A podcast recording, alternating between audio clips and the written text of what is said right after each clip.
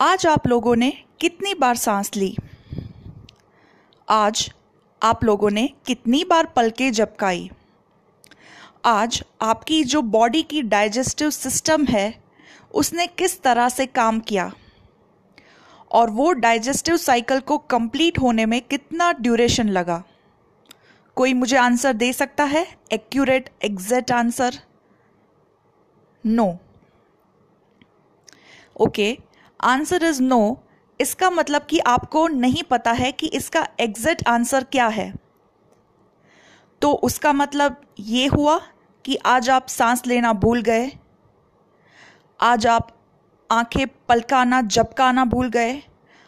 इसका मतलब क्या ये हुआ कि आज आपकी डाइजेस्टिव सिस्टम ने काम करना बंद किया है? No. Answer is big no. तो फिर आपको क्यों नहीं पता है? आँखें आपकी है, पलकें आपकी है, सांस भी आपने ही ली है, डाइजेस्टिव सिस्टम भी आपके ही बॉडी की है तो क्यों नहीं पता है? क्या किसी ने सोचा इसके बारे में?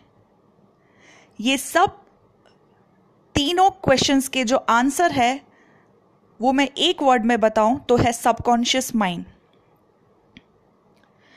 जब आप पलके झुका रहे थे, जब आप सांस ले रहे थे जब आपकी डाइजेस्टिव सिस्टम काम कर रही थी, जो सबकॉन्शियस लेवल पे वो काम कर रही थी, उसी टाइम पे, उसी मोमेंट पे शायद आप कॉन्शियस लेवल पे आप अपना ऑफ़िस का काम कर रहे थे, शायद आप कुकिंग कर रहे थे, शायद आप अपना घर साफ़ कर रहे थे, शायद आप अपने फ्रेंड से बात कर रहे थे तो वो सारी बातें जो चल रही थी, वो कॉन्शियस लेवल पे चल रही थी, जहाँ पे आपका पूरा फोकस था।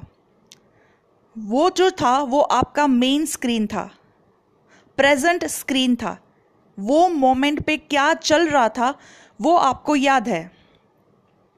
बट आपको वो नहीं पता है कि at the back of the mind at the back of the main screen एक स्क्रीन काम करता है, एक माइंड काम करता है, जो है सबकॉन्शियस माइंड वो सारी चीज़ों को करता है।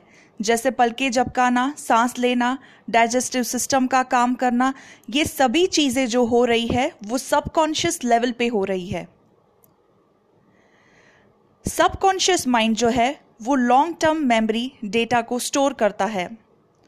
वो लॉजिक नहीं देखता, जबकि कॉन्शियस माइंड है, वो शॉर्ट टर्म डेटा स्टोर करता है और वो लॉजिक देखता है।